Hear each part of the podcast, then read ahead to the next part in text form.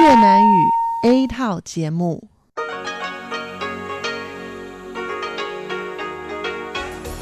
Đây là Đài Phát thanh Quốc tế Đài Loan RTI.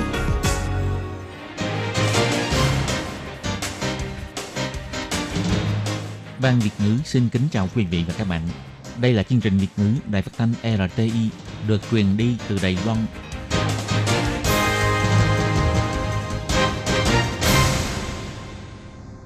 Anh xin kính chào quý vị và các bạn. Chào mừng các bạn đến với chương trình phát thanh của Ban Việt ngữ Đài Phát thanh Quốc tế RTI ngày hôm nay. Kính thưa quý vị và các bạn, hôm nay là thứ Sáu, ngày 13 tháng 9 năm 2019, tức nhằm ngày rằm tháng 8 năm kỷ hợi. Chúc các bạn có một ngày Tết Trung thu an lành và đầm ấm. Chương trình hôm nay gồm các nội dung chính như sau. Mở đầu là phần tin tức thời sự Đài Loan, kế đến là bài chuyên đề, chuyên mục tiếng Hoa cho mỗi ngày, chuyên mục nhịp sống Đài Loan và kết thúc là chuyên mục nhìn ra thế giới. Để mở đầu chương trình, Thúy Anh xin được gửi đến quý vị và các bạn phần tin tức thời sự Đài Loan ngày hôm nay. Mời các bạn cùng lắng nghe phần tin tóm lược. Diễn đàn tự do Oslo khai mạc, các nhà vận động vì nhân quyền của Hồng Kông, Myanmar và Triều Tiên tụ họp tại Đài Bắc. Báo cáo của tổ không chi đảng phái của Solomon quá thiên vị. Bộ Ngoại giao kêu gọi Solomon đừng rơi vào cạm bẫy. Đường dài mới hay sức ngựa, chuyên gia người Đài Loan được tiến cử chức Chủ tịch Hiệp hội Tinh học Y tế Quốc tế. Nhiều trường hợp mang bánh trung thu nhân thịt nhập cảnh Đài Loan bị phạt, có thể sẽ mở rộng việc kiểm tra hành lý sách tay. Tổng thống tham gia chương trình ẩm thực trên truyền hình giới thiệu thịt heo của Đài Loan. Nghệ sĩ Đài Loan ủng hộ Hồng Kông, kêu gọi tham gia cuộc đại diễu hành Hồng Kông Đài Loan ngày 29 tháng 9. Và sau đây mời các bạn cùng lắng nghe nội dung chi tiết của bản tin này. Hôm nay ngày 13 tháng 9, diễn đàn tự do Oslo đã được khai mạc tại Đài Bắc. Đây là lần thứ hai diễn đàn được tổ chức tại thành phố này. Diễn đàn tự do Oslo năm nay mời các nhà vận động vì nhân quyền của nhiều quốc gia và nhiều lĩnh vực khác nhau, bao gồm ca sĩ Hồng Kông Hà Vận Thi, phóng viên từng đoạt giải Pulitzer của Myanmar Esther Thuzan, cầu thủ bóng rổ NBA Enes Kanter và nguyên quan ngoại giao của Triều Tiên ông Tae Yong Ho vân vân. Các nhân sĩ này đã cùng đến để chia sẻ về kinh nghiệm bị bóc lột nhân quyền của mình. Giám đốc điều hành của Quỹ Nhân quyền Mỹ, đồng thời là người sáng lập diễn đàn tự do Oslo, ông Thor Haversen, đã phát biểu khai mạc diễn đàn. Ông bày tỏ, toàn thế giới có 4,1 tỷ người sống ở quốc gia có chế độ độc tài, và có đến 96% những người tị nạn là đến từ các quốc gia độc tài. Nếu như giải quyết vấn đề chính trị tập quyền, toàn trị, thì sẽ có thể giải quyết vấn đề dân tị nạn. Ông nói, vấn đề mà Đài Loan đang phải đối mặt đó chính là Trung Quốc là một quốc gia theo chủ nghĩa độc tài.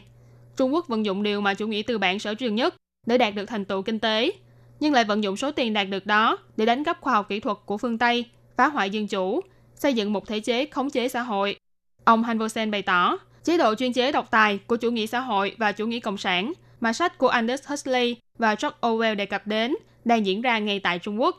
Ông Hanvosen nói, This is a government whose economy is based on slavery or unfair practices. Kinh tế của chính phủ Trung Quốc xây dựng trên chế độ nô dịch và bất công.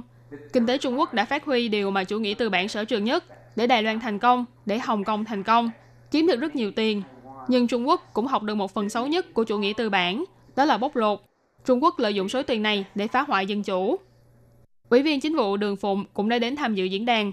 Trong bài phát biểu của mình, bà bày tỏ Đài Loan đề cao dân chủ, đồng thời cũng biết cách tận dụng khoa học kỹ thuật. Ở Đài Loan, có băng thông rộng là nhân quyền, nhưng cũng gặp phải thử thách về thông tin giả. Đường Phụng chỉ ra, Đài Loan đã phá tan thông tin giả bằng cơ chế kiểm tra sự thật. Đây cũng là việc mà Đài Loan phải làm trong tiến trình sáng tạo xã hội và xây dựng dân chủ. Diễn đàn cũng đã mời Ủy viên lập pháp U Mỹ Nữ Hứa Dục Nhân và trưởng ban triệu tập của Diễn đàn Bình đẳng Hôn nhân Lữ Hân Khiết đến tham dự, chia sẻ về quá trình thúc đẩy hợp pháp hóa hôn nhân đồng tính tại Đài Loan. Hy vọng trong tương lai, khi quốc tế tìm hiểu về Đài Loan, ngoài những kỳ tích về kinh tế, còn biết thêm về kỳ tích nhân quyền của Đài Loan. Quần đảo Solomon là nước ban giao với Đài Loan hôm nay ngày 13 tháng 9 đã mở cuộc họp nội các để thảo luận về việc tiếp tục duy trì mối quan hệ ngoại giao với Đài Loan. Dự kiến trước ngày 21 tháng 9 sẽ có quyết định chính thức. Về việc này, người phát ngôn của Bộ Ngoại giao Âu Giang An đã phản hồi rằng Đài Loan vô cùng trân trọng mối quan hệ ban giao với quần đảo Solomon và sẽ dốc toàn lực để bày tỏ thành ý của Đài Loan với Solomon.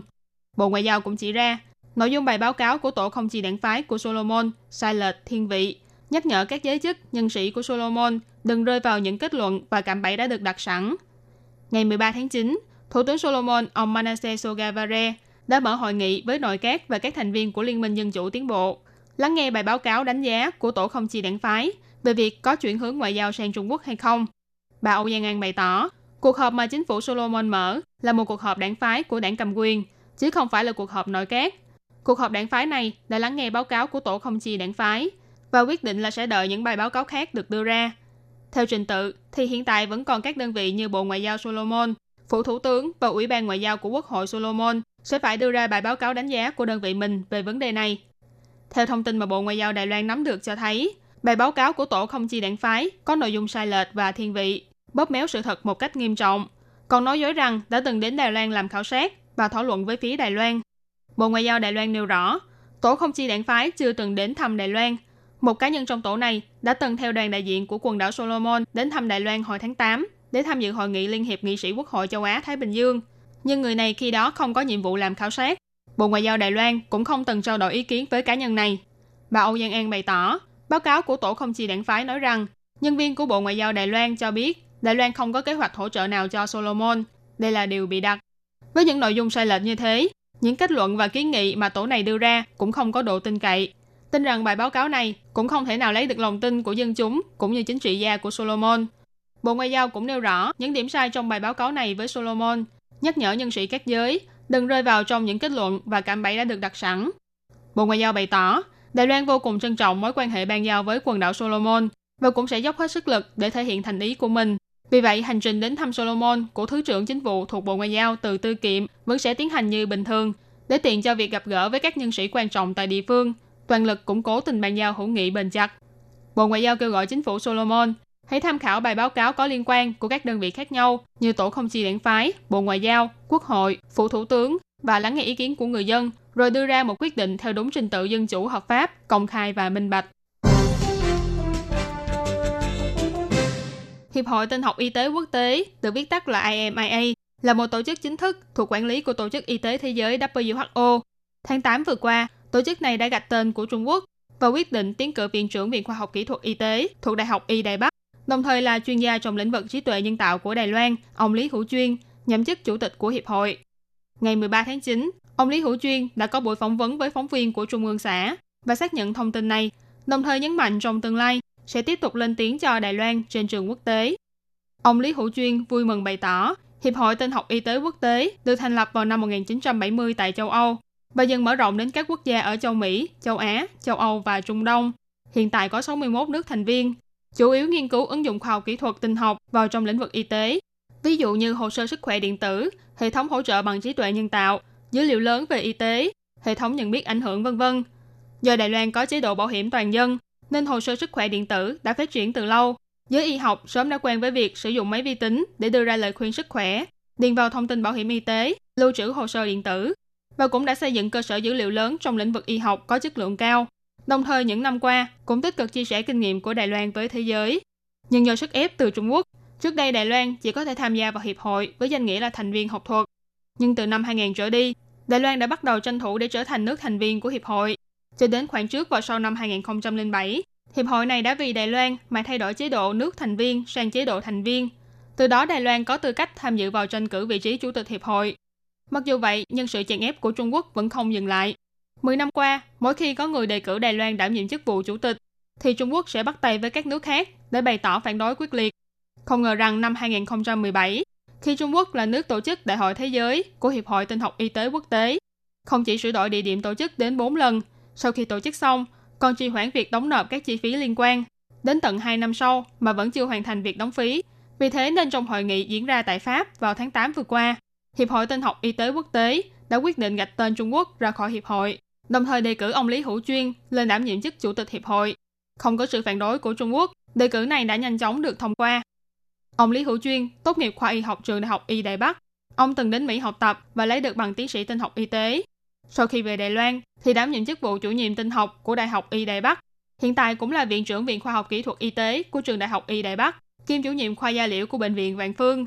Với chuyên môn của mình, ông Lý Hữu Chuyên đã dẫn dắt trường Đại học Y Đài Bắc phát triển kỹ thuật trí tuệ nhân tạo, không chỉ nghiên cứu phát minh ra nhiều hệ thống hỗ trợ bằng trí tuệ nhân tạo, đồng thời cũng phát triển ra ứng dụng trên điện thoại thông minh để kiểm tra, đánh giá nốt ruồi bằng trí tuệ nhân tạo mang tên Momi, giúp người dân có thể dễ dàng và nhanh chóng biết được nốt ruồi trên cơ thể mình là nốt ruồi thông thường hay là dấu hiệu của ung thư và đưa ra lời khuyên về việc chữa trị. Tết Trung Thu là một ngày lễ quan trọng trong năm của người Hoa.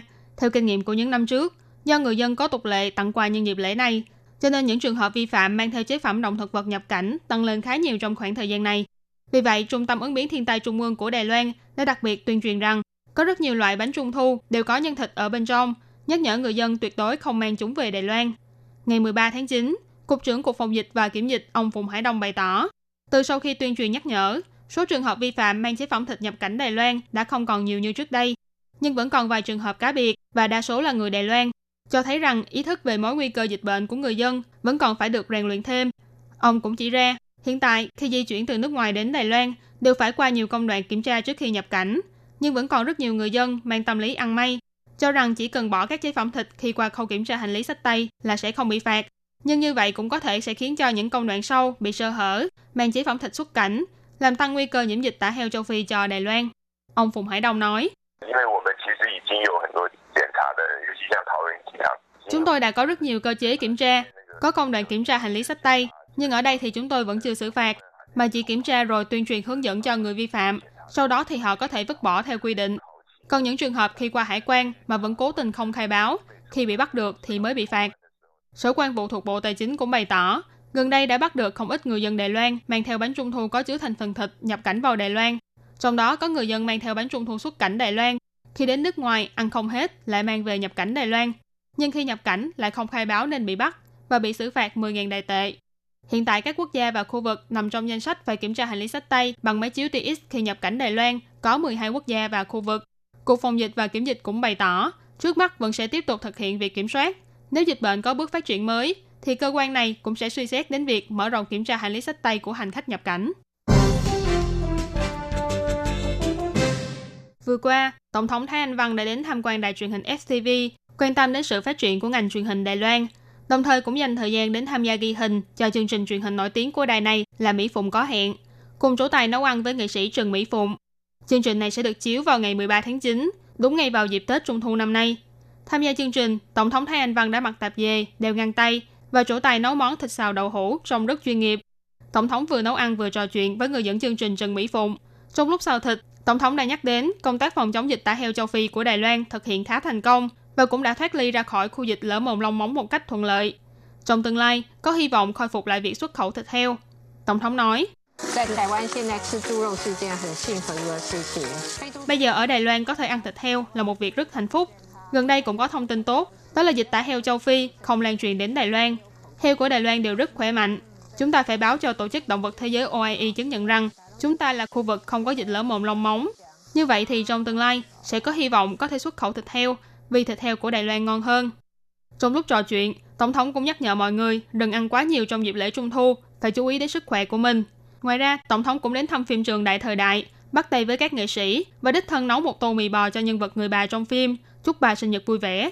Nhân dịp Tết Trung Thu, trên trang Facebook của mình, Tổng thống cũng đã đăng tải một tấm thiệp bằng ảnh động với bối cảnh của một chú mèo đáng yêu, chúc người dân toàn quốc một Tết Trung Thu vui vẻ và đoàn viên cùng gia đình.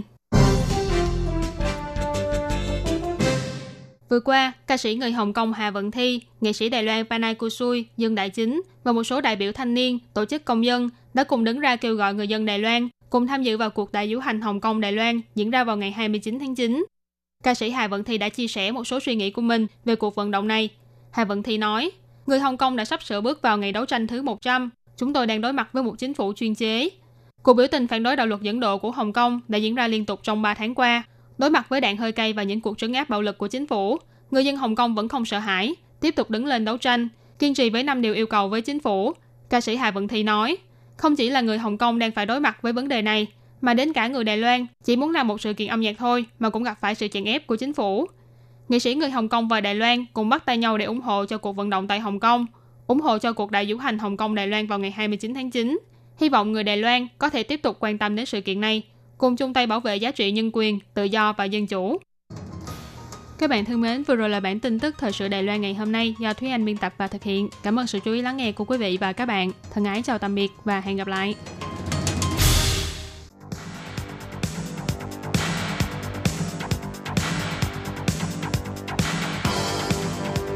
Đây là đài phát thanh quốc tế Đài Loan RTI, truyền thanh từ Đài Loan. Mời các bạn theo dõi bài chuyên đề hôm nay.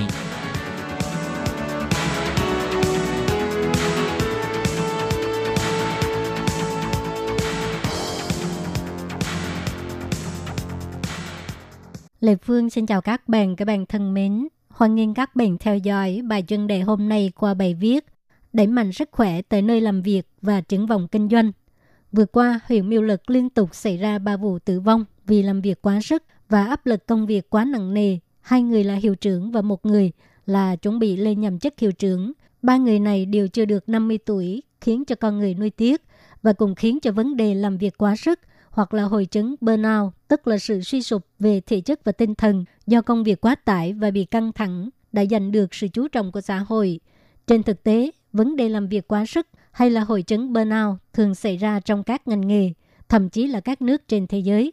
Nghiên cứu của một công ty nhân lực của Mỹ phát hiện có 61% nhóm người đi làm ở Mỹ cho rằng họ có hội chứng burnout. Bài báo cáo của Cục Thống kê Trung ương Hà Lan chỉ ra, số lượng người Hà Lan có hội chứng burnout tăng dần theo hàng năm. Có 5% người lao động vì vậy mà phải ở nhà nghỉ dưỡng.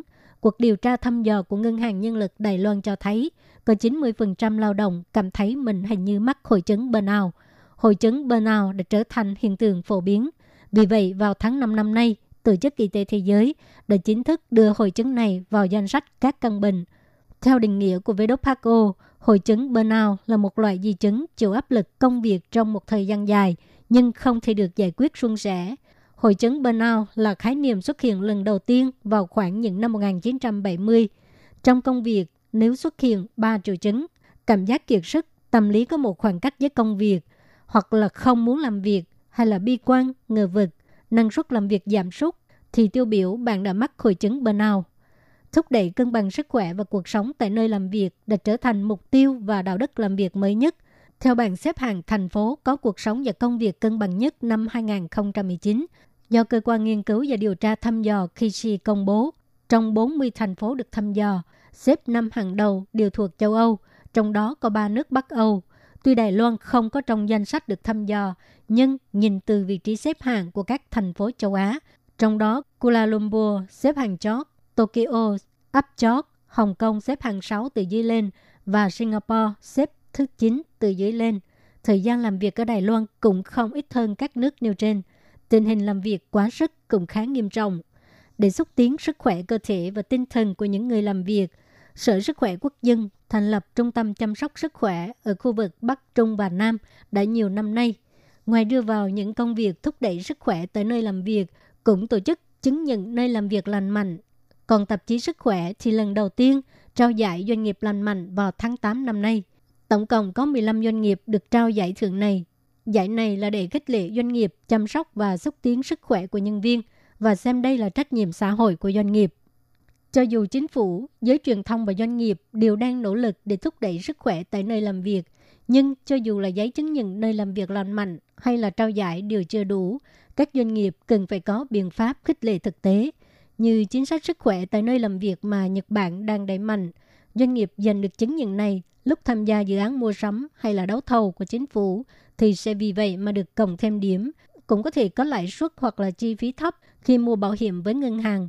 Nói một cách khác, thành quả nỗ lực trong mặt thúc đẩy sức khỏe tại nơi làm việc là có thể được đền đáp trong mặt kinh doanh là nhân tố khuyến dụ đối với doanh nghiệp.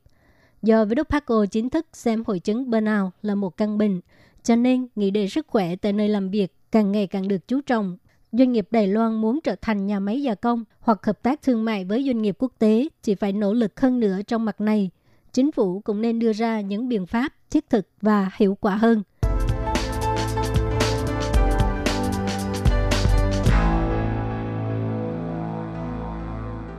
Các bạn thân mến, các bạn vừa theo dõi bài chương đề của Đài Phát thanh Quốc tế Đài Loan RTI qua bài viết Đẩy mạnh sức khỏe tại nơi làm việc và triển vọng kinh doanh do Lê Phương thực hiện. Xin cảm ơn các bạn đã quan tâm và theo dõi. Lê Phương xin hẹn gặp lại các bạn vào tuần sau cùng trong giờ này.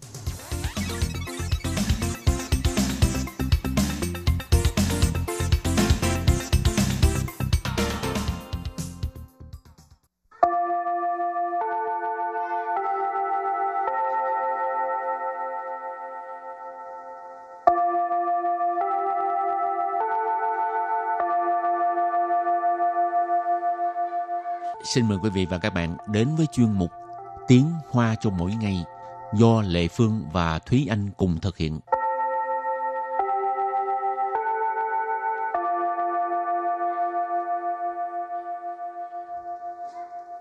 Thúy Anh và Lệ Phương xin kính chào quý vị và các bạn. Chào mừng các bạn đến với chuyên mục Tiếng Hoa cho mỗi ngày ngày hôm nay. Hồi Thúy Anh mới tới Đài Loan á, thấy người Đài Loan đàn ông con trai ăn trầu có thấy kỳ lạ không? Ban đầu thì thấy cũng lạ nhưng mà nghĩ lại thì trầu cũng là một cái thức ăn rất là bình thường trong văn hóa của người Việt cho nên nghĩ là nó cũng là một việc rất là bình thường trong văn hóa của người Hoa à, trong văn hóa của người Đài Loan. Nhưng người Việt mình chỉ có bà già mới ăn mà. Còn bên này thì đàn ông con trai trẻ lại ăn kỳ Thì đó là điểm khác biệt giữa Đài Loan và Việt Nam. Ừ, rồi hôm nay mình học hai câu trong đó có từ pin lãng tức là trầu, trầu câu. Câu thứ nhất, người ăn trầu sẽ có nguy cơ mắc bệnh ung thư miệng cao hơn so với người thường. Và câu thứ hai, nhưng có nhiều người vẫn không cai được. Và bây giờ thì chúng ta lắng nghe cô giáo đọc hai câu mẫu này bằng tiếng Hoa. 吃槟榔的人得到口腔癌的风险比一般人高，但是很多人还是戒不掉。 Thúy Anh xin giải thích câu mẫu số 1. 吃槟榔的人得到口腔癌的风险比一般人高。吃 吃 nghĩa là ăn. Bin lặng Bin lặng là trầu hoặc là trầu câu. Rỉnh Rỉnh là người, cho nên sư biên lặng tờ rỉnh là người ăn trầu. Tớ tạo Tớ tạo là mắc phải hoặc là bị. Khẩu chăng ải Khẩu trang ái là ung thư miệng. Khẩu trang tức là khoang miệng. Phong hiểm Phong hiểm là nguy cơ. Tớ tạo khẩu trang ái tờ phong hiểm nghĩa là nguy cơ mắc bệnh ung thư miệng.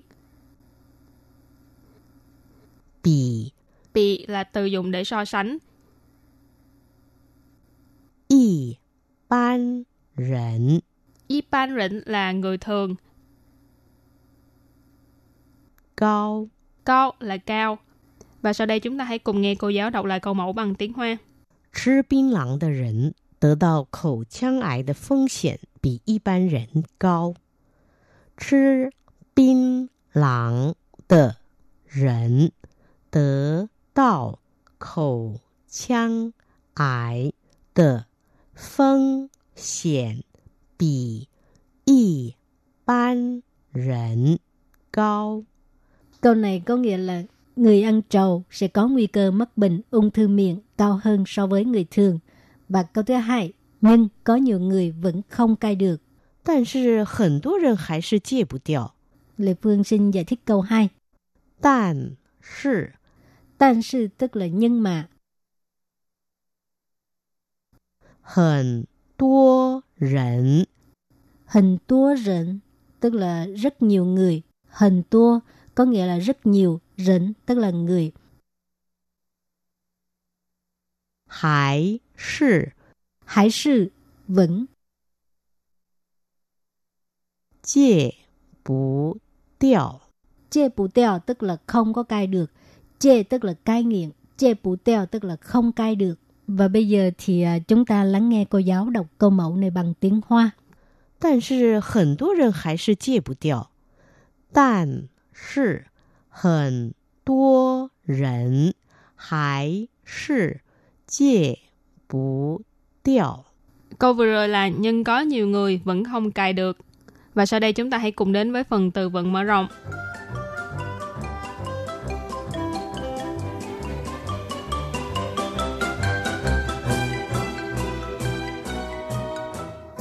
健康，健康， Chiên nghĩa là sức khỏe hoặc là khỏe mạnh.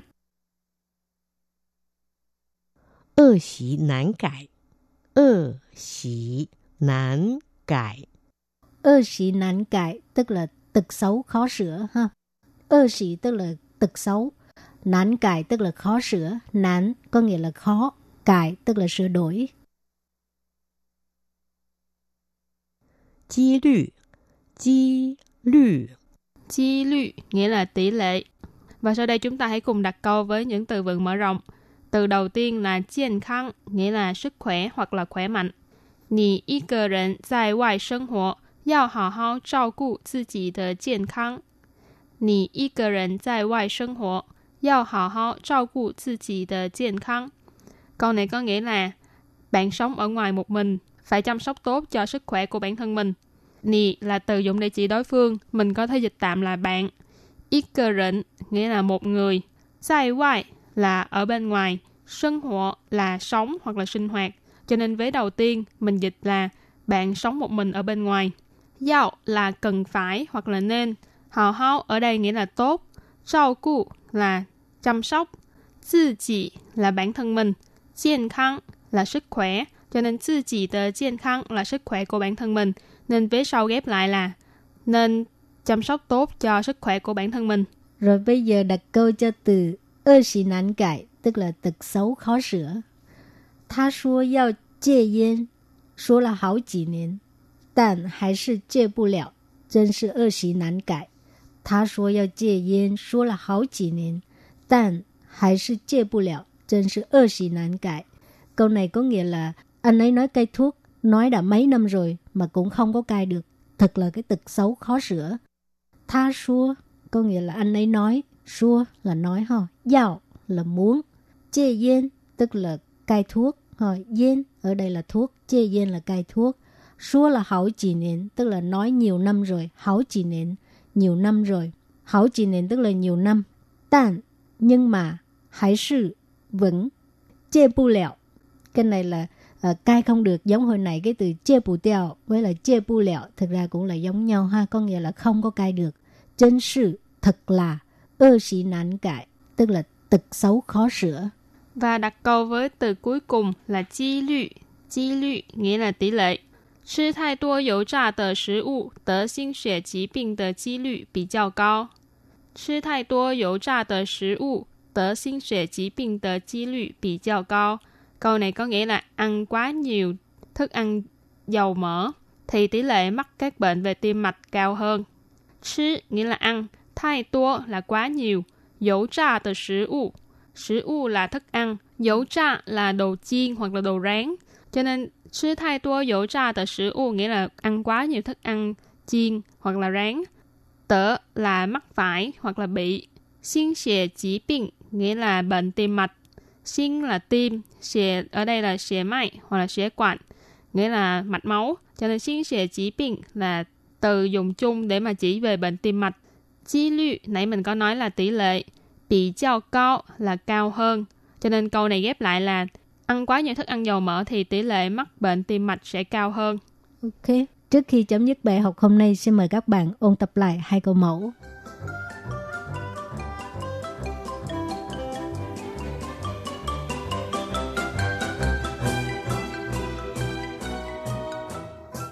吃槟榔的人得到口腔癌的风险比一般人高。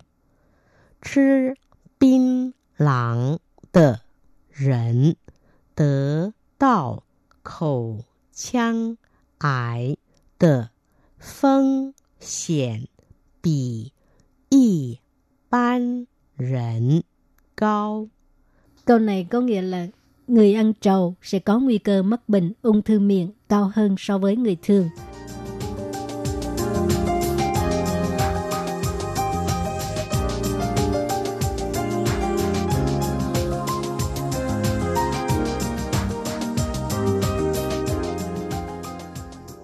“但是很多人还是戒不掉。但是很多人还是 戒不掉。 Câu vừa rồi là nhưng có nhiều người vẫn không cài được. Và vừa rồi cũng đã khép lại chuyên mục tiếng Hoa cho mỗi ngày ngày hôm nay. Cảm ơn sự chú ý lắng nghe của quý vị và các bạn. Thân ái chào tạm biệt và hẹn gặp lại. Bye bye! bye bye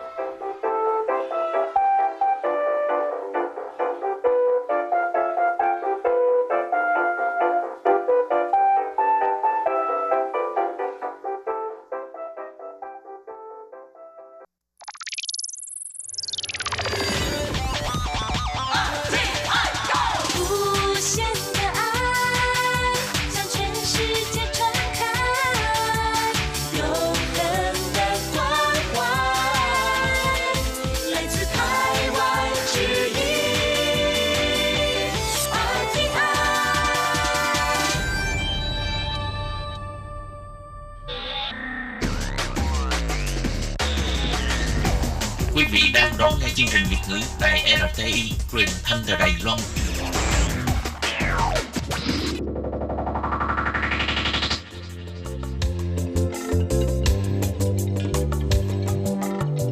Chuyên mục Nhịp sống Đài Loan Chuyên mục này sẽ đem đến những thông tin mới tại Đài Loan diễn ra trong thời gian gần đây do Lệ Phương thực hiện.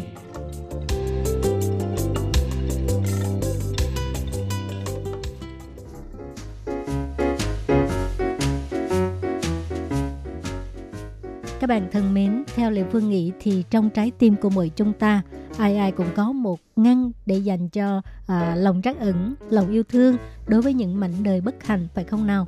Và khi công việc của mình có thể tiếp xúc và giúp đỡ à, những trẻ em, những gia đình kém may mắn thì đó chính là một niềm hạnh phúc của mình.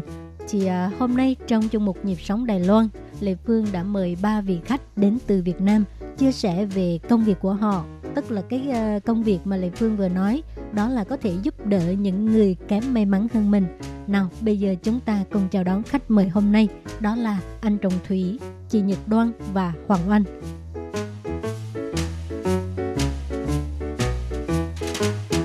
À, xin chào mọi người, tôi là Hoàng Trọng Thủy, à, đến từ à, Huế của Việt Nam.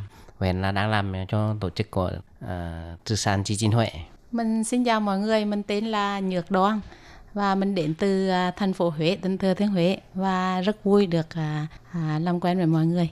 À, của, xin chào mọi người, à, mình tên là Hoàng Oanh và mình cũng đến từ Huế, văn phòng à, à, tại Việt Nam. Ừ, thì ba bạn đều là người Huế ha và làm cho tổ chức Trư Sản Chí Thiện.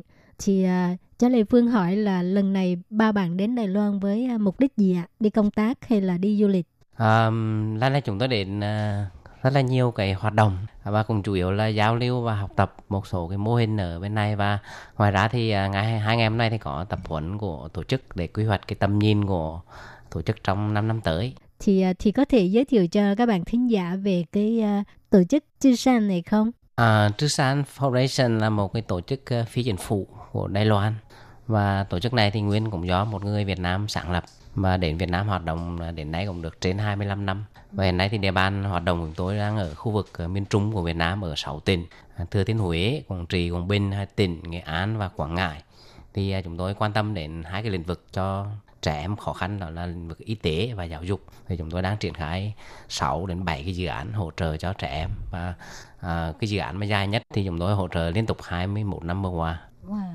Thì uh, Thúy hiện giờ là giữ chức vụ gì ở trong uh, cơ quan này? Uh, trưởng văn phòng dự án ở ừ. Việt Nam. Ừ còn đoán dạ em là cán bộ dự án của à, mầm non à, thì đoán có thể giới thiệu sơ về cái dự án mầm non không dạ em xin chào mọi người là um, hiện nay em đang phụ trách dự án uh, nâng cao giáo dục mầm non cho các tỉnh của miền trung trong đó có bốn tỉnh uh, nghệ an hà tĩnh à, quảng trị và huế thì à, chủ yếu công việc của bên em là hỗ trợ cho à, trẻ mầm non từ 0 đến 6 tuổi và hỗ trợ à, bốn mạng chính là thứ nhất là về xây dựng cơ sở vật chất thứ hai là hỗ trợ dinh dưỡng cho trẻ em dân tộc thiểu số thứ ba là xây dựng thư viện thân thiện và cuối cùng đó là hỗ trợ uống sữa đậu nành cho các trường tại à, à vùng quê.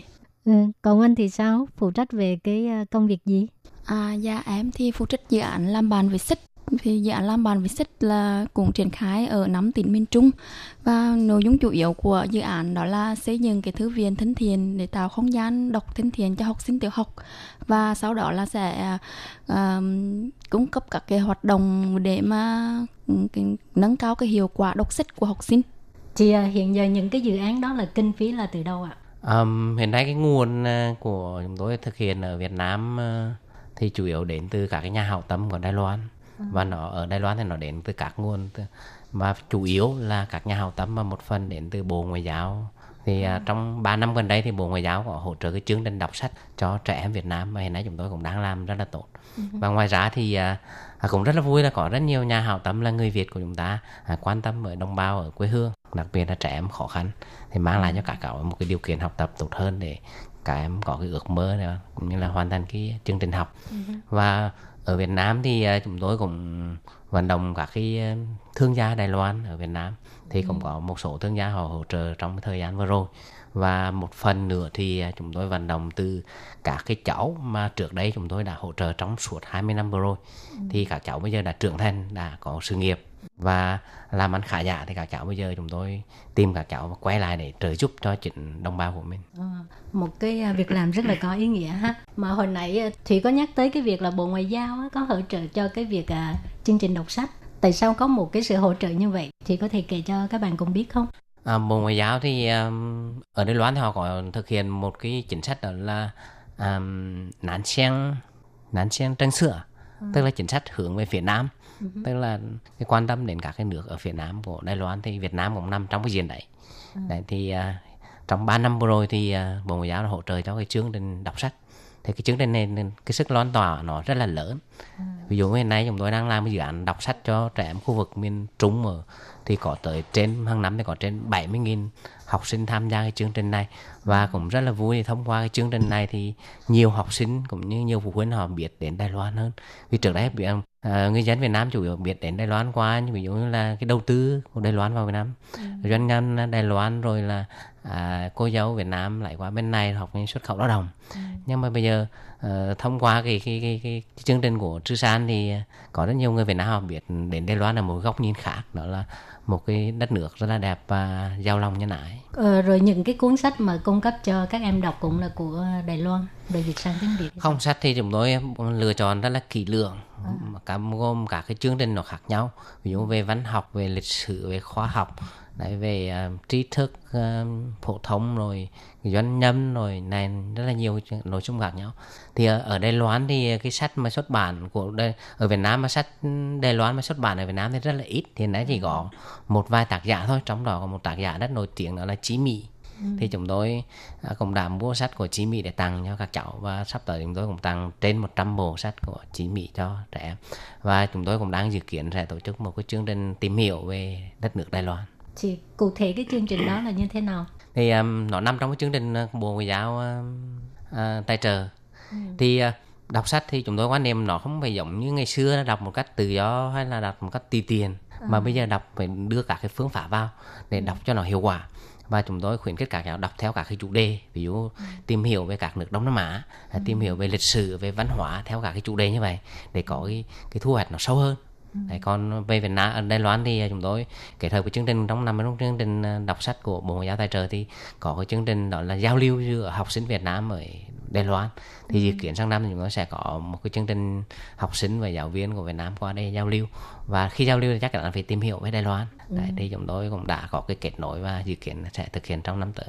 Thì à, từ khi có một cái dự án như vậy á chị cảm thấy cái ảnh hưởng lớn nhất cho các em nhỏ là gì thực ra thì chúng tôi nghĩ cái đọc sách này nó giúp cho các cháu có một cái nhìn nhận thế giới nó rộng lớn hơn ừ. từ đó các cháu có cái ước mơ chẳng hạn như các cháu ở miền Nam miền Trung vùng sâu vùng xa thì ngoài sách giáo khoa ra thì không có cái rất ít sách để đọc ừ. cho nên chúng tôi thông qua cái đọc sách này để giúp các cháu có cái tầm nhìn nó rộng hơn và ừ. có cái ước mơ nó lớn lao hơn ừ. chứ có nhiều em không biết ước mơ mình là gì hết cho nên là khi mà có ước mơ thì tôi nghĩ là các em nó sẽ phấn đấu để thực hiện ước mơ đấy từ đó sẽ chăm học hơn. Còn đoan có thể giới thiệu rõ hơn về cái dự án mình đang phụ trách không? À, hiện nay thì dự án của em phụ trách là hỗ trợ uh, cho các cháu mầm non vì thực ra là um, các cháu mầm non ở, ở vùng sâu vùng xa thì cơ điều kiện đi học là cũng còn gặp rất là nhiều khó khăn. À, đặc biệt là về phòng học thì đại đa số là điều mượn các phòng học của uh, của thôn hoặc là các cái phòng cũ của uh, trường tiểu học. Cho nên là cũng không đảm bảo về um, uh, đồ an toàn cũng như là ánh sáng và cũng không có các uh, cái công trình phụ như là nhà vệ sinh hay là bếp ăn thì uh, làm cho các cháu là cũng không có một cái nơi học là an toàn để phát triển toàn diện và cái dự án này uh, được triển khai với một mục đích là giúp cho trẻ uh, có một nơi để uh, có thể phát triển được toàn diện và dự án của bên em là cũng đã triển khai được 15 năm và ừ. cũng đã xây dựng được 21 trường mầm non bán trú cho các cháu ở vùng sâu vùng xa. Rồi những cái trường học đó là từ mình đi tìm kiếm hay là có những trường người ta chủ động tìm kiếm tới mình để xin giúp đỡ? À, thông thường thì à, bên em sẽ phối hợp với à, à, sở giáo dục hoặc là phòng giáo dục của các huyện và họ sẽ đề xuất ra các cái xã mà có thực sự có nhu cầu và trong quá trình mình đi khảo sát đánh giá nhu cầu thì mình sẽ phân tích tổng hợp để à, lựa chọn những à, cái đơn vị nào là à, có nhu cầu bức thiết nhất ảnh hưởng đến à, điều kiện học tập của các em. Thì để mình sẽ ừ, à, sắp xếp theo thứ tự ưu tiên và hỗ trợ cho đơn vị đó. Ok, rồi bây giờ tới Oanh hả? Oanh là em út của mấy anh chị em này sao? Rồi, anh giới Dạ thì um, em là phụ trách chính dự án làm bàn với sách thì như lúc nãy anh Thủy có giới thiệu um, sơ qua cái chủ yếu cái nội dung hoạt động của uh, dự án. Thì hiện tại là dự án đọc sách đã cũng được thực hiện tại Việt Nam đã tại miền, các tỉnh miền Trung ở Việt Nam thì được ờ, đã hơn 10 năm và đã xây dựng hơn 200 cái thư viện thân thiện tại các cái trường tiểu học và trung học cơ sở. Trước kia thì ờ, khi mà dự án mới uh, vào hoạt động thì dự án sẽ- đi tìm các trường để mà phối hợp để mà xây dựng thư viện tại các trường. Nhưng mà bây giờ thì ờ, cái thành quả rất là lớn, đó là các trường họ tự tìm đến dự án để mà xin cái nguồn hỗ trợ của dự án để xây dựng thư viện cũng như là tổ chức hoạt động sau ờ, hoạt động đọc sách cho học sinh. Và mấy năm trước thì cái, theo cái tỷ lệ thống kê, cái bình quân số lượng sách học sinh mình đọc trên một năm học thì ờ, không 0.8 cuốn trên một em, trên một năm học. Nhưng mà chủ yếu là nó sách giáo khoa.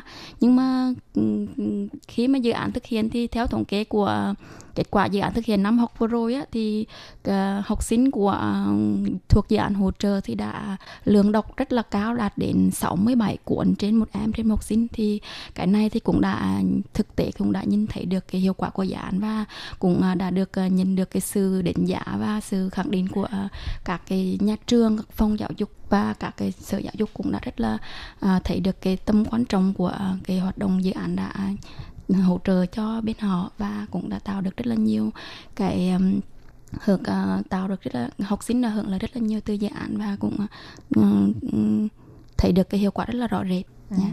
chị bản thân anh có thích đọc sách không? À dạ có, thì em thì cũng rất là thích đọc sách và ừ, lúc nhỏ thì cũng không có cơ hội đọc sách và bây giờ thì cũng rất là muốn à, tạo cái môi trường đọc sách cho con và gia đình của mình. Thì hàng ngày vào buổi tối thì à, trước khi đi ngủ thì gia đình thường có 15 phút đến nửa tiếng để mà cùng đọc sách thì vì hai đứa con em còn nhỏ cho nên em sẽ đọc những câu chuyện và sau đó sẽ sau khi đọc xong thì sẽ hỏi ừ, hai đứa nhỏ là những cái vấn đề liên quan đến cái câu chuyện mình vừa đọc. Thì làm cho hai đứa nhỏ nó sẽ nhớ lại được cái câu chuyện và cũng nó sẽ đi sâu hơn vào câu chuyện và nhớ lâu hơn. Dạ. Rồi bản thân Oanh là muốn à, giới thiệu cho các bạn những cái cuốn sách nào hay không? Nhất là những cuốn sách thích hợp cho cha mẹ và con cái cùng đọc. À dạ thì à, đối với cái sách thì cái nguồn sách cũng rất là phong phú và đối với những cái đối tượng khác nhau thì cũng có những cái chủng loại sách ừ, cũng khác nhau cho nên cái này thì cũng ừ, em cũng rất là khó để mà giới thiệu nhưng dạ theo chủ đề thì nó sẽ có nhiều chủng loại sách theo từng chủ đề dạ Ok. Còn Thủy với Đoan có bao giờ đọc sách không? Bây giờ cái thời đại công nghệ ít ai à, đọc sách rồi hả? Thực ra thì ờ, cái đọc sách này là cách đây hơn 10 năm thì có một lần em đến Đài Loan mà tham quan một số cái thư viện và lúc đó em mới nhận ra là nếu trẻ em học trẻ em Việt Nam nên đọc sách sớm hơn bởi vì xuất phát từ câu chuyện của em như thế này là hồi nhỏ thì làm gì có sách để đọc sách giáo khoa cũng không có cho nên đến à, học gần hết cấp 3 rồi thì mới có một cái nhỏ nhỏ.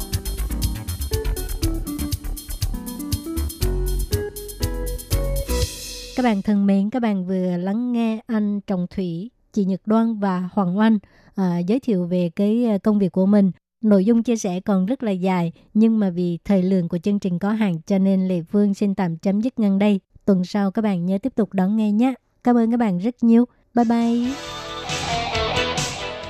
Quý vị và các bạn thân mến, xin mời quý vị và các bạn truy cập vào trang web Đài RTI để đón nghe chương trình phát thanh tiếng Việt vn.rti.org.tvk và cũng có thể truy cập FB fanpage của Ban Việt ngữ RTI tiếng Việt.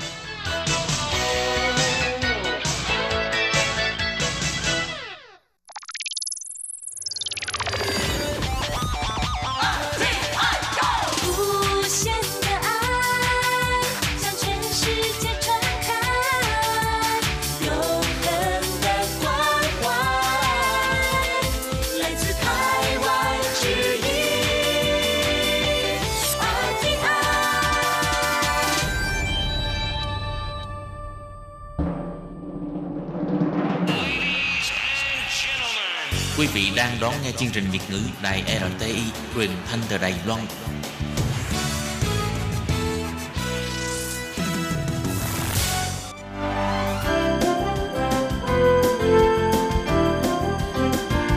Xin mời quý vị và các bạn đến với chuyên mục Nhìn ra thế giới. Chuyên mục này gồm những nội dung liên quan đến quốc tế,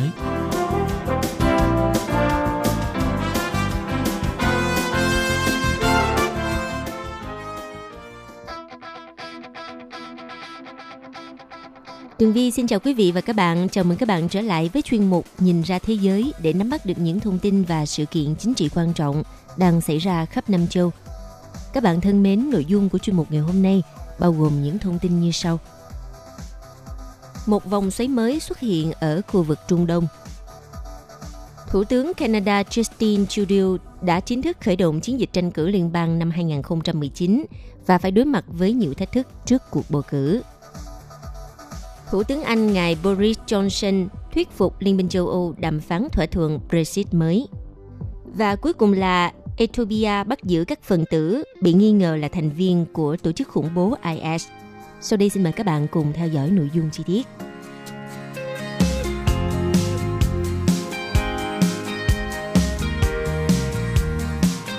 Thưa các bạn, vào ngày 12 tháng 9, các quốc gia Ả Rập và Hồi giáo đã lên tiếng chỉ trích động thái mới của Thủ tướng Israel, ngài Benjamin Netanyahu. Ông đưa ra lời tuyên bố sắp nhập một phần chủ chốt của bờ Tây chiếm đóng nếu ông tái cử trong cuộc bầu cử sắp tới. Kế hoạch của ông Netanyahu là sẽ mở rộng chủ quyền của Israel qua thung lũng Jordan và phía bắc của biển chết chiếm một phần ba diện tích khu bờ Tây, trừ những thành phố của người Palestine trong khu vực Jezero. Theo giới phân tích chính trị cho biết, tuyên bố của Thủ tướng Israel đã được đưa ra vào thời điểm hiện tại cũng nhằm với mục đích lôi kéo sự ủng hộ của các thành viên theo đường lối cực hữu trong cuộc bầu cử vào ngày 17 tháng 9 sắp tới. Tương tự, tuyên bố của ông Netanyahu cũng đã khiến cho các chính trị gia đối lập phản ứng và cho rằng đây không phải là một tuyên bố thực chất, mà tuyên bố này là chiến thuật vận động của ông Netanyahu trong cuộc bầu cử sắp tới, đặc biệt là đối với các cử tri cánh hữu như đảng xanh trắng của ông Benny Gantz đã cáo buộc ông Netanyahu đang giành các phiếu bầu trong hơn 400.000 người Israel sống ở các khu định cư ở bờ Tây và hơn 200.000 người sống ở khu vực đông Jerusalem bị chiếm đóng. Trước đó thì đảng Xanh Trắng và Liên minh Dân Chủ cũng đã kiến nghị lên Ủy ban bầu cử quốc gia Israel không cho phát sóng chương trình trực tiếp có liên quan đến tuyên bố của ông Netanyahu về thung lũng Jordan vì cho rằng việc này sẽ dẫn đến một cuộc bầu cử không công bằng và phi pháp. Thủ tướng Israel là một chính trị gia lão luyện. Trong cuộc tranh cử lần này thì à, ông Netanyahu đã sử dụng vấn đề sáp nhập lãnh thổ để mà giành thế thượng phong. Bên cạnh hai quân bài khác là sự ủng hộ của Mỹ và cuộc đối đầu với Iran. Ở phiên dự này thì à, ông Netanyahu được đánh giá là có nhiều kinh nghiệm tranh cử, với việc đưa ra chương trình tranh cử rất rõ ràng và biết tranh thủ các lực lượng cánh hữu, cũng như có thái độ cứng rắn đối với vấn đề Palestine và biết củng cố lợi ích của Israel ở khu vực Trung Đông. Bên cạnh đó thì tuyên bố của ông Netanyahu cũng đã gây ra làn sóng phản đối từ các quốc gia Ả Rập, khiến cho nhiều nước cảnh báo những hậu quả nghiêm trọng vì cản trở tiến trình hòa bình giữa Israel và Palestine. Trong một thông cáo chung, các ngoại trưởng Ả Rập cho rằng tuyên bố của Thủ tướng Israel là một diễn biến nguy hiểm và là một động thái gây hấn mới của Israel, đồng thời cảnh báo việc phát triển những động thái nguy hiểm như vậy sẽ phá hoại cơ hội thúc đẩy tiến trình hòa bình khu vực. Còn các quan chức Jordan và Palestine thì cảnh báo những động thái như vậy có thể hủy hoại toàn bộ tiến trình này. Bộ trưởng Ngoại giao Palestine ngài Riyad al-Maki đã kêu gọi Hội đồng Bảo an Liên Hợp Quốc áp đặt trừng phạt Israel sau động thái trên.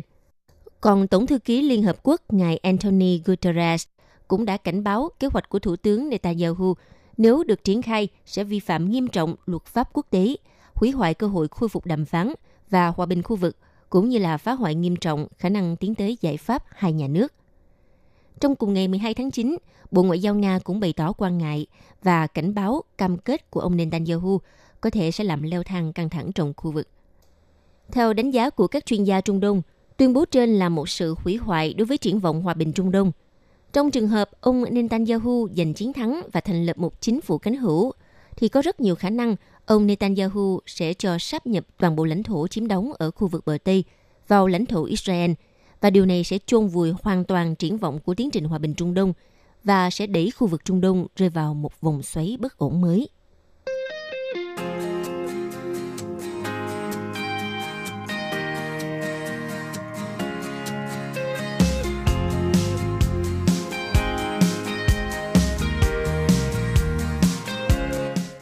Vào hôm ngày 11 tháng 9, Thủ tướng Canada ngài Justin Trudeau đã chính thức khởi động chiến dịch tranh cử liên bang năm 2019. Cùng với những đánh giá tích cực từ các đối tác quốc tế, với những chính sách tiến bộ có liên quan đến bình đẳng giới và môi trường, thì à, hình ảnh của ông Trudeau lại bị sức mẻ bởi một số vụ bê bối trong nước.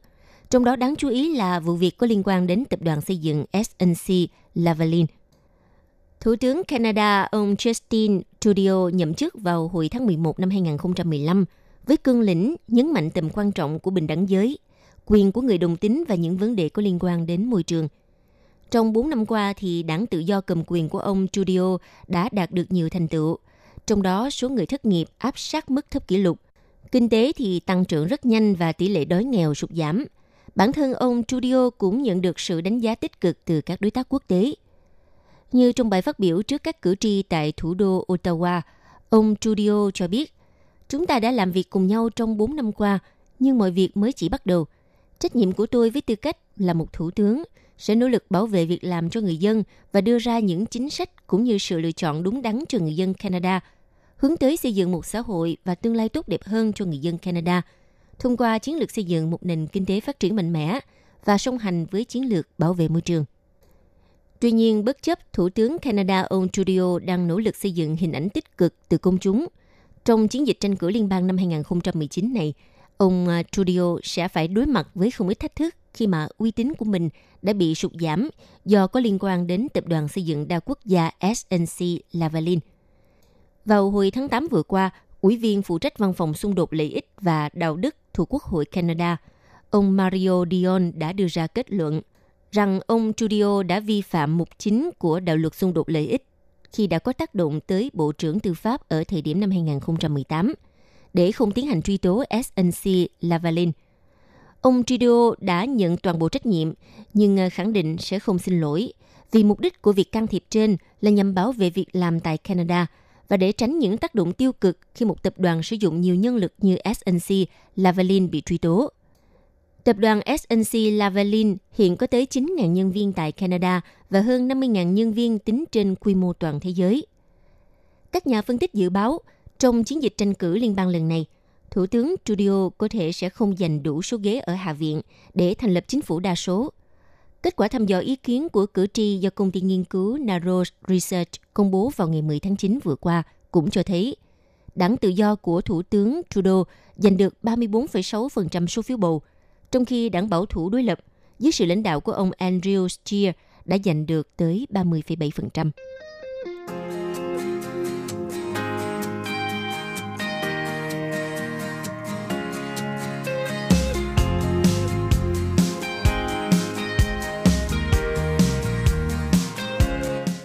Vào ngày 10 tháng 9 vừa qua, Thủ tướng Anh Boris Johnson đã bắt đầu chiến dịch vận động châu Âu nhằm tìm kiếm một thỏa thuận chia tay mới – như vậy, sau những thất bại dồn dập tại nghị viện đối với chiến lược đưa nước Anh rời khỏi Liên minh châu Âu, hay còn gọi là Brexit, tân Thủ tướng Anh Boris Johnson hôm ngày 10 tháng 9 đã bắt đầu chiến dịch vận động châu Âu nhằm tìm kiếm một thỏa thuận chia tay mới.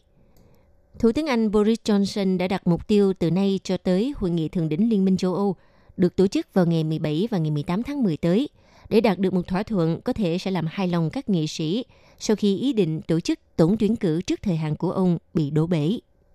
Thủ tướng Anh Boris Johnson khi đến thăm một ngôi trường ở thủ đô London, ông đã đưa ra lời phát biểu, hãy cho tôi được nghỉ ngơi. Và đây cũng là câu trả lời gửi tới những ý kiến trách cứ ông phản dân chủ khi quyết định treo quốc hội trong vòng 5 tuần. Nhà lãnh đạo Anh một lần nữa khẳng định tầm quan trọng của sự kiện này vào ngày 14 tháng 10 sắp tới – khi nữ hoàng Elizabeth đệ nhị có bài phát biểu về những ưu tiên của chính phủ về đối nội, giáo dục, an ninh và y tế. Thủ tướng Anh Boris Johnson nói, bài phát biểu của nữ hoàng là rất quan trọng, đó là lý do tại sao Quốc hội cần tạm nghỉ vào thời gian này. Với bất cứ ai nói rằng tất cả những điều tôi làm là phản dân chủ, thì tôi muốn nói với họ rằng hãy cho tôi thời gian nghỉ ngơi. Chúng tôi đã nói rất rõ ràng rằng chừng nào người dân vẫn muốn có dân chủ, muốn có các cuộc bầu cử sớm, thì chúng tôi sẽ vẫn tiếp tục các nỗ lực của mình. Như vậy có thể nói tuần vừa qua là một tuần không mấy dễ dàng đối với Thủ tướng Boris Johnson khi chiến lược Brexit của ông liên tiếp nhận được những đòn giáng mạnh, khiến cho ông mất đi thế đa số tuyệt đối tại Quốc hội. Sau à, cuộc gặp hồi đầu tuần với Thủ tướng Cộng hòa Ireland, ngài Leo Varadkar tại Dublin, tiếp theo vào chiều ngày 11 tháng 9, ông Boris Johnson đã gặp gỡ bà Arlie Foster, lãnh đạo đảng hợp nhất dân chủ Bắc Ireland là một đồng minh của chính phủ, và ông Nigel Dodd, lãnh đạo đảng này tại nghị viện. Trước cuộc gặp nói trên thì người phát ngôn của ông Boris Johnson đã bác bỏ những đồn đoán về khả năng một sự nhượng bộ từ phía nước Anh có liên quan tới số phận biên giới giữa Bắc Ireland và Cộng hòa Ireland là một hồ sơ rất nhạy cảm trong các cuộc đàm phán giữa Anh và Liên minh châu Âu về thỏa thuận chia tay. Cho tới thời điểm hiện tại, hai bên vẫn chưa thể nhất trí cách thức nhằm mà đảm bảo đường biên giới mở hậu Brexit. Phát biểu trên kênh Sky News, thủ lĩnh đảng hợp nhất dân chủ Bắc Ireland, bà Ellen Foster hôm ngày 10 tháng 9 cảnh báo sẽ không để khu vực thuộc Anh này trở thành vật hy sinh trong các cuộc đàm phán, và điều này có thể dẫn tới sự tan rã của Vương quốc Anh. Đồng thời, trước khi bước vào kỳ nghỉ mới, Nghị viện Anh hồi đầu tuần đã kịp làm thất bại lần thứ hai chỉ trong vài ngày qua đề xuất của Thủ tướng Boris Johnson kêu gọi một cuộc bầu cử trước thời hạn vào ngày 15 tháng 10 tới nhằm đạt được một thế đa số mới tại nghị viện và lấy lại động lực để thực hiện chiến lược Brexit của mình. Tuy nhiên, trước khi tiến hành bất kỳ cuộc bầu cử nào, phe đối lập muốn đảm bảo rằng kịch bản Brexit không thỏa thuận và nguy cơ hỗn loạn kinh tế phải được loại bỏ, cũng như muốn Thủ tướng phải xin gia hạn Brexit thêm 3 tháng – trong trường hợp không một thỏa thuận nào đạt được từ nay đến ngày 19 tháng 10 như nghị viện đã bỏ phiếu hồi tuần trước. Theo thủ lĩnh công đảng đối lập Jeremy Corbyn, thì các cuộc bầu cử sớm muộn sẽ diễn ra, song sự lựa chọn không nằm trong tay của Thủ tướng Boris Johnson.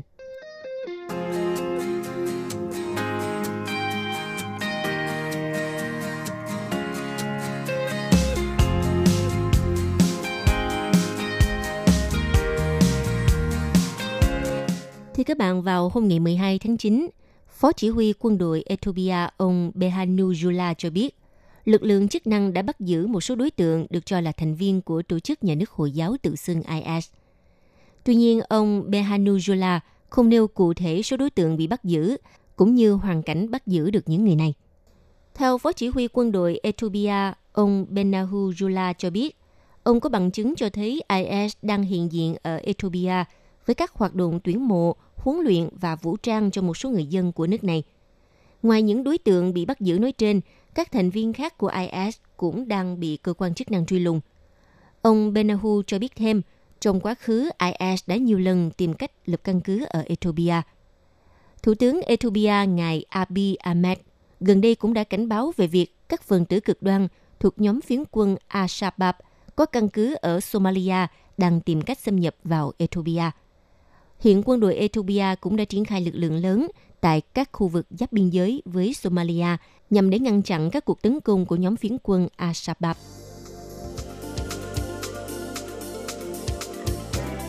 Quý vị và các bạn thân mến, vừa rồi là chuyên mục Nhìn ra thế giới do Tường Vi biên tập và thực hiện. Xin cảm ơn sự chú ý lắng nghe của các bạn. Hẹn gặp lại trong chuyên mục tuần sau cũng vào giờ này. Bye bye!